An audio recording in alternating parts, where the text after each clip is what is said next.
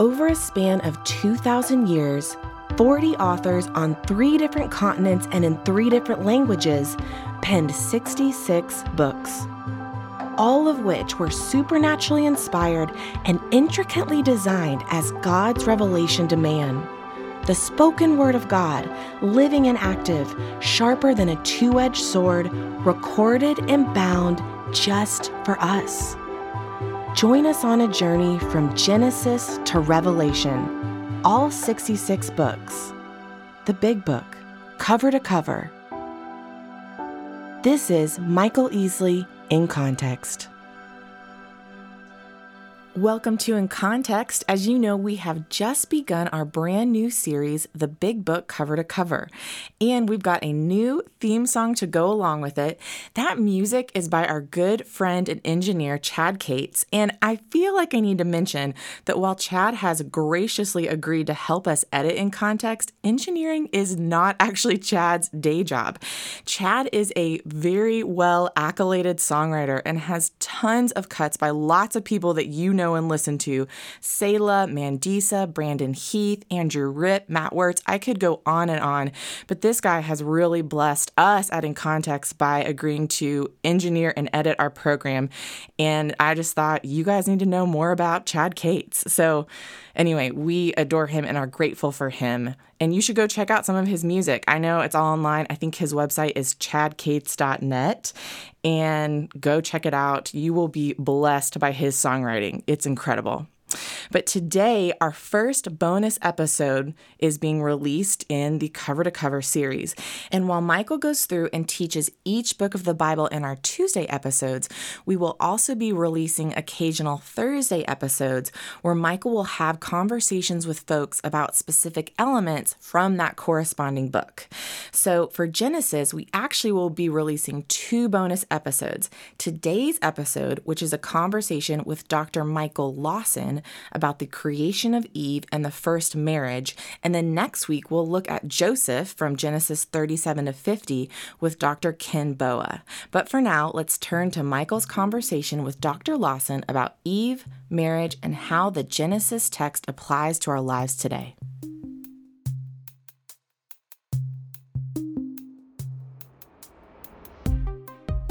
Well, welcome to In Context.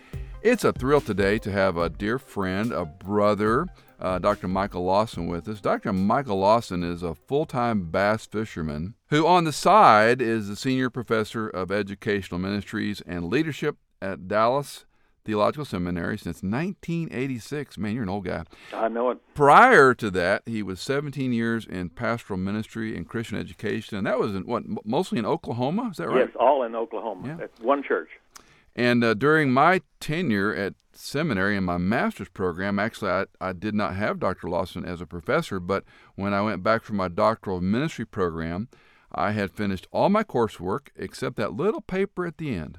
And I was a woe, complaining, whining student trying to finish his doctoral program, the DMin project, and ran into Michael Lawson on campus one day and he said, How are you doing? And I told him. And I just dumped all over him. He first of all he regretted he asked me the question, and then secondly he said, "Well, Michael, can I help you?" And I thought, "Wow, here's a guy that offered to help me finish my DMin."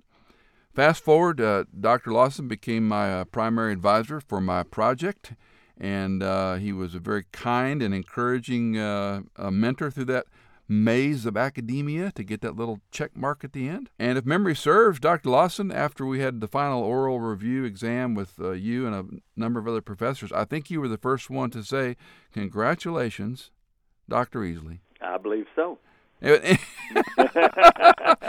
and it caught me off guard because I wasn't, you know, I was like, well, maybe they call you doctor, you know, after graduation or whatever. And that was, I'll never forget that. It was sitting in a room with all these academic types, and I'm going, Wow, he just called me Dr. Easley. Yes, sir. And then the glow went away right away. doesn't last long. no, it doesn't. Yeah, yeah, yeah. Cindy wasn't going to call me Dr. Easley. So. so let's talk about marriage. So, in this study called the Big Book Cover to Cover, it's been a new challenge for me personally to teach through a book of the Bible each week. So during our planning of the big book cover to cover, we said, who can we appeal to as a subject matter expert to come alongside and add value uh, in some special areas of interest?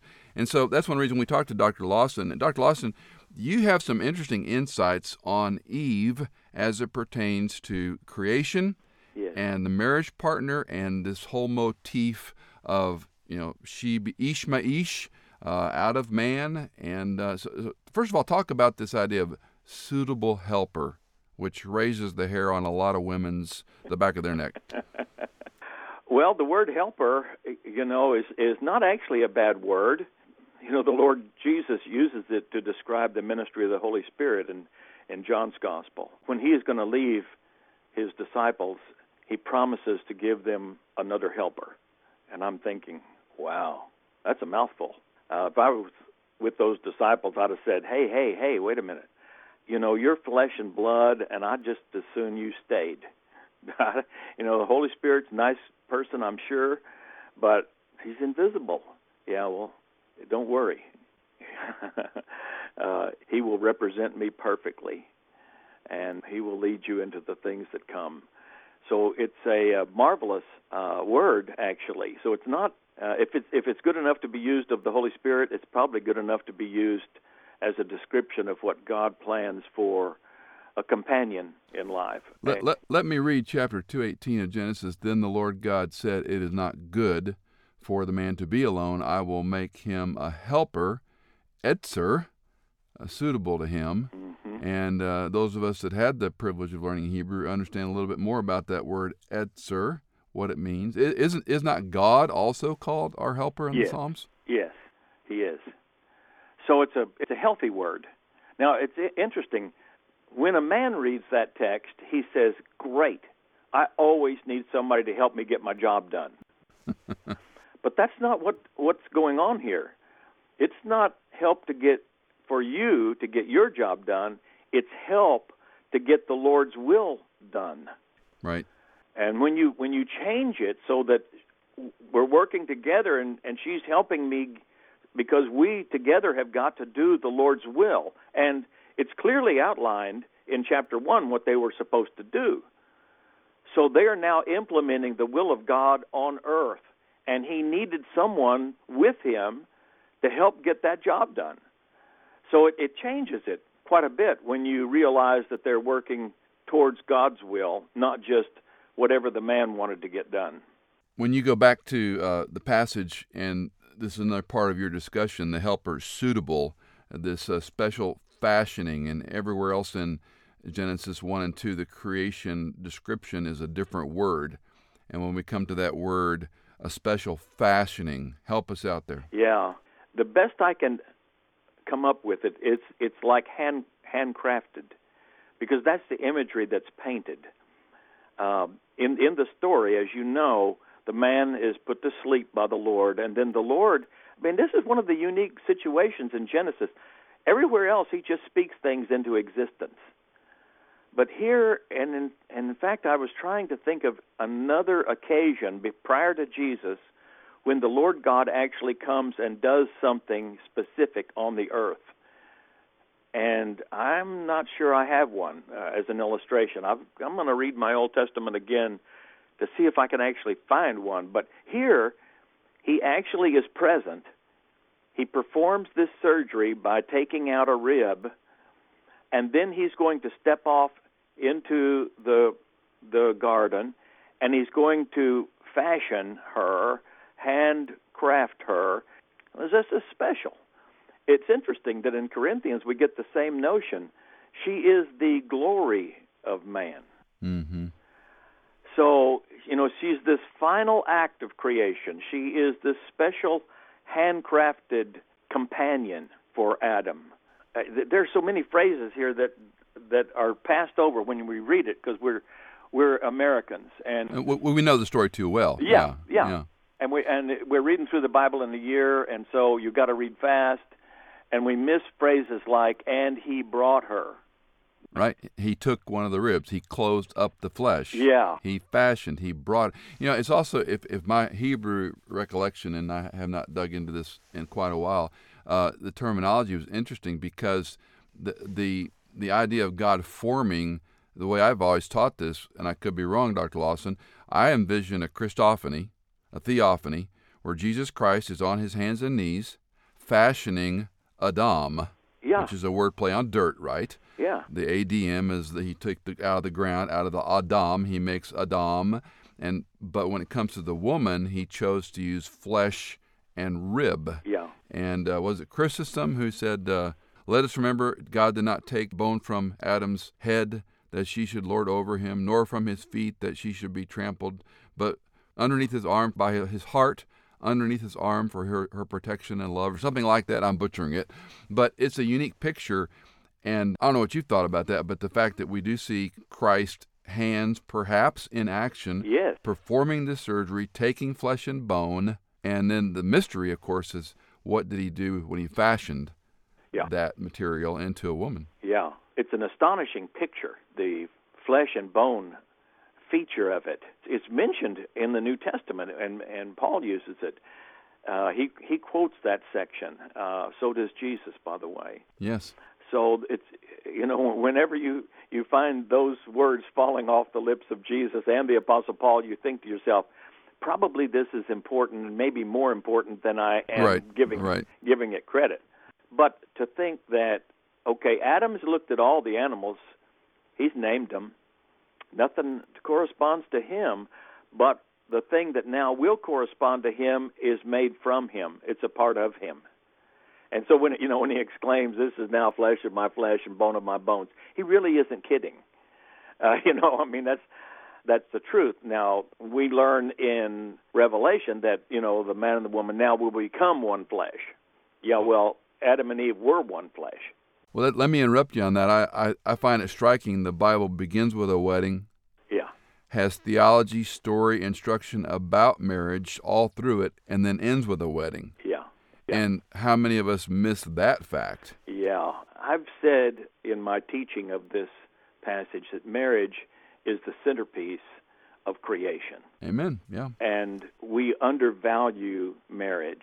Uh, as you know, in Matthew 19, when the Lord Jesus is confronted with uh, the divorce issue, one of the things that he says that so it just stunned me when I read it. You know, one of those times when you read something you've read before, and then all of a sudden, oh, I didn't see it. But he says, uh, it was not so in the beginning. Right. So it catapults you right back into Genesis and the creation narrative. This divorce idea was not what God intended. It, it was uh, the the one flesh that God intended. He also says in that Matthew 19 something that you don't get in Genesis, and that is that in the subsequent marriages, God has joined them together. Yes. What God has joined together, let no man separate. Well, that's pretty serious. If you're fussing around with your marriage and you're wondering, well, maybe I ought to just divorce her and move on, um, you need to think about what God has been doing. It's not just about you. And of course, in this society, we are just eat up with our own self importance and making me happy, but that's not the intention. I call it the uh, I, me, my view of Christianity. Yeah. It's horizontal. It's all about my vision, my plans, my dreams, my wants, my and- I think we've done a disservice in the church. We haven't turned that light up and said, "No, you're to glorify God in Yeah. your marriage." Um, Yeah. Let, let's talk a little bit about this, and I know you have the same experience I have. When I officiate a wedding, I will use this passage, and then there's this special presentation. And in the wedding, we say, Who then gives this woman to be married to this man? Yeah. And depending on the families, I'll ask the father, you know, because sometimes they're not intact and it's complicated. But let's just say it's a good, healthy marriage. I'll say, Will you do me a favor? Will you say, I do, instead of her mother and I? Mm. And, you know, if they play along, now, then in the service, I'll tell the audience the reason I did that was because why do we have this handoff and why do we move forward? We're reenacting Yeah. this garden scene. Yeah. It's not in some how to conduct a marriage book. It's the marriage instruction. The two become one. And then I say when when you know when Mike Lawson said I do, he's speaking as one for he and his wife. Mm-hmm. When when Michael Easley gave away Hannah Easley to Tyler Seymour, it's Cindy and me, but it's one. Now maybe that's being overly ridiculous, but but I, I want to make the point. God's intention was He presented her to him. Can I can I uh, Add to it. Get Yeah, in on add this to it, right please. there? All right, I'm envisioning this. I have this this crazy imagination, and I can actually see passages come alive to me. And I'm I'm thinking about okay, Adam's just kind of come out of he's a little sleepy, maybe he's kind of kind of coming to himself, and and he's awake and he's looking around trying to figure out what happened exactly. And and now the Lord steps out of the foliage there in the garden, and he brings with him this amazing creation. Absolutely, you, you, you're talking about the most creative person in the universe who has now fashioned the woman. And he's in my in my imagery, he is holding her hand, and he is. It says he brings her. Yes. So I'm assuming he didn't just send her. Said, "Hey, you know, Adam's over there, and he's going to be your guy. So just why don't you go over there and introduce yourself?" That's not what happens. All right, now, if someone important, let's say that the president of the United States, or if you don't like him, the Speaker of the House, gives you a personal present for you to cherish, how to take care of, what are you going to do with that? Well, I, you know, I'm I'm just living here in Kingston, America, where we have one stoplight, and it works most of the time. I don't have a lot of treasures in my house, but I can tell you this: it'd get a prominent place. Right. So now you're getting something from the very hand of God Himself. What are you going to do with that? This ought to change how men think about their wives. I've often said that chapter 223 is the most beautiful Hebrew in Genesis. Mm. And we read it so glum, bone of my bones, flesh of my flesh. I mean, th- this to me is all caps, Mm-hmm. you know, superlative, written, spoken so eloquently. Uh, the, and it's interesting, the man said this Yeah. bone of my bones, flesh of my flesh. You know, I often wonder in your sanctified imagination, what'd that scar look like? Yeah. You know, pre pre pre fall. Yeah. Uh, how did it heal and close? How did he know? Obviously, there was you know spiritual anesthesia, no pain. Right. But he- knew something was different about him. Sure. And interesting, that one could argue there's a void. Yeah. Sure. That's and right. now, wow, here's one who's bone of my bone, and she is my ish out of me. She's taken. She looks so much better than that. Oh boy. well, and and and historians, I mean, we've often called uh, the woman the crown of creation, yeah. right? That's right. That's exactly right. So help so help us out. How do we? You and I can talk about this stuff in superlatives all day long. You and I officiate marriages. You and I counsel couples that struggle. Mm-hmm. We have friends that have been divorced, remarried. Let, let's get real practical. What do we do with the average, everyday, ordinary man or woman who loves Jesus, but they're they're stumbling along. Mm-hmm. Their marriage is boring. Their sex life is dead. Mm-hmm. They're you know they tolerate each other because they got kids. They're dealing with teenagers. Help help us out, Doctor Lawson. Well, I I have some exercises that I put people through in in the courses that I teach, and and here's one of them. And there's a story that accompanies it if we have time for it, but uh, I I say you know when when the man and the woman are created in the image of God, we get that in chapter one. So here is a, a person who is in the image of God that I am now married to, and and by the way, in the Bible, Israel was not allowed to have carved images. And remember, this is all linked together. Genesis is a part of the Pentateuch, and where we came from and why we do what we do. There were there were no carved images. Why? Because in your marriage you're living images. You got a living image right there in front of you.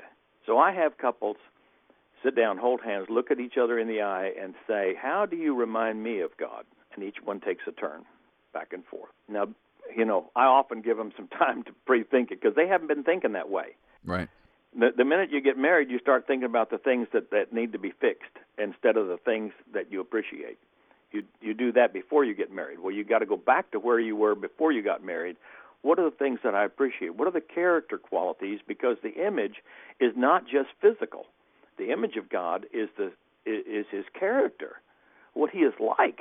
And and we even though it is broken by sin, nevertheless we still reflect that image. So how do you remind me of God? Well, let me tell you, that is a powerful powerful exercise. You know, if I was uh, sitting with Cindy right here, you know, the first thing that popped in my mind when you said that was forgiving. Mm. Yeah. You know, that God forgives me and I see that personified in you. Yeah. Or, you know, or patient. And in my case, and I don't say this as a joke, she's the better parent. And, and it's like, well, you know, talk about helper. Uh huh. How do you raise four people to become young adults? And she's been the parent. You know, she's been the merciful one. She's been the one that pulls me aside and says, "You can't be that hard on your daughters," or whatever. You know, you need to be harder on your son. but, oh. but but hey, we know most people don't get there. So your exercise is helpful. Give us some more. So why does it matter that she's a suitable helper, a special presentation, unique? Uh, God ordained marriage brought to the man. Yeah, yeah. Well, I think you you put your finger right on it. It's interesting to me that in the Ephesians passage where this is quoted, it's my opinion that Paul is telling us what we should have known, and that is that marriage was intended to teach theology. Amen. It, was intended that we should know more about God by our interaction with this other image bearer. So this whole idea now, as, as you point out, what what have I learned from my wife?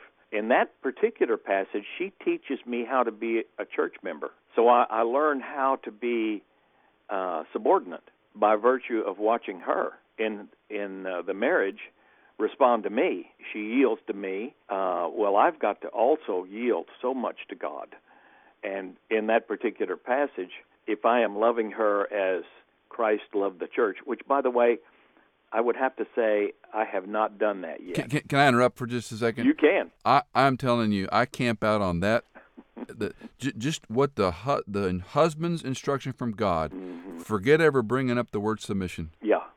If the husband would do a 20% better job, and I mean that, you know, applying himself to the word and to, to Spirit's control, to say, I'm going to love her as Christ loved the church, give myself up for her, nourish her, cherish her. We'd never have a role problem, right? You're exactly right. And unfortunately, in our culture, the, the for all the wrong reasons, we've got this adversarial, feminist, chauvinistic, you know, man versus woman at, at humor's expense and so forth. And like to, to reignite, gentlemen, yes. you go home and love her like Jesus loves you.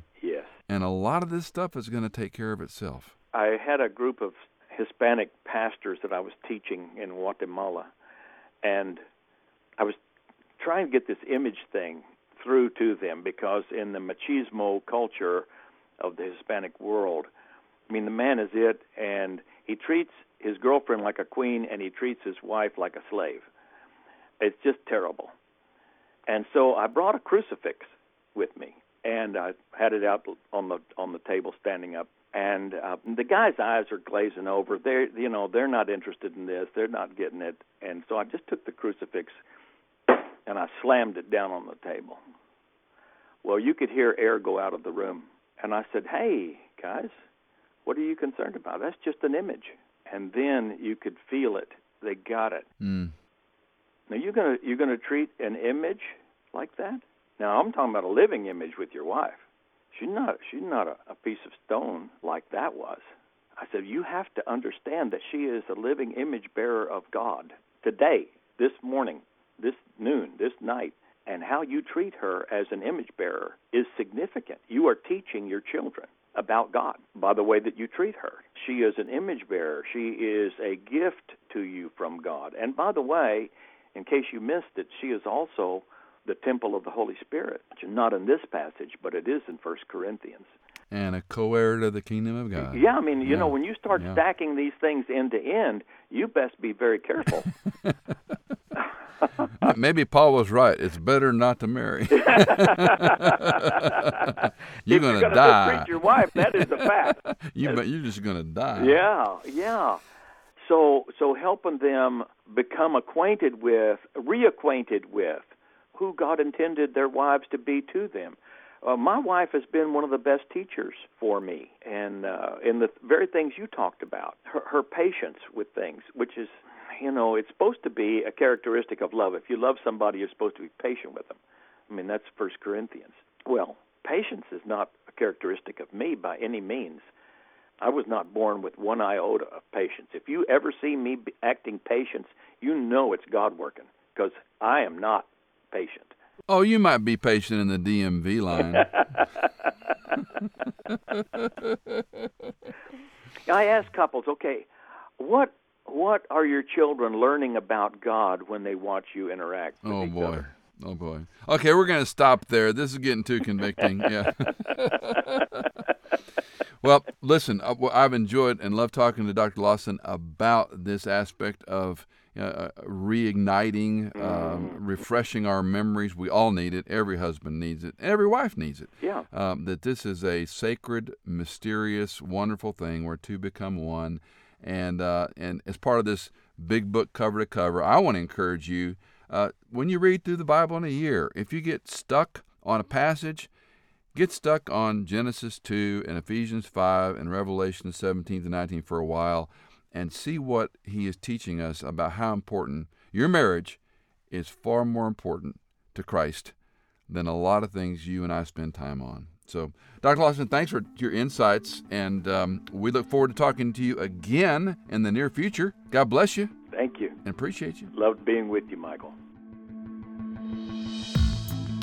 Michael Easley in Context is fully funded from donations by our listeners. If you're a regular listener, would you consider giving a one time or perhaps monthly donation on our website? You can find us on michaelincontext.com. In Context is engineered by Chad Cates, produced by Hannah Seymour, and music composed by Tycho, Chad Cates, and Blair Masters.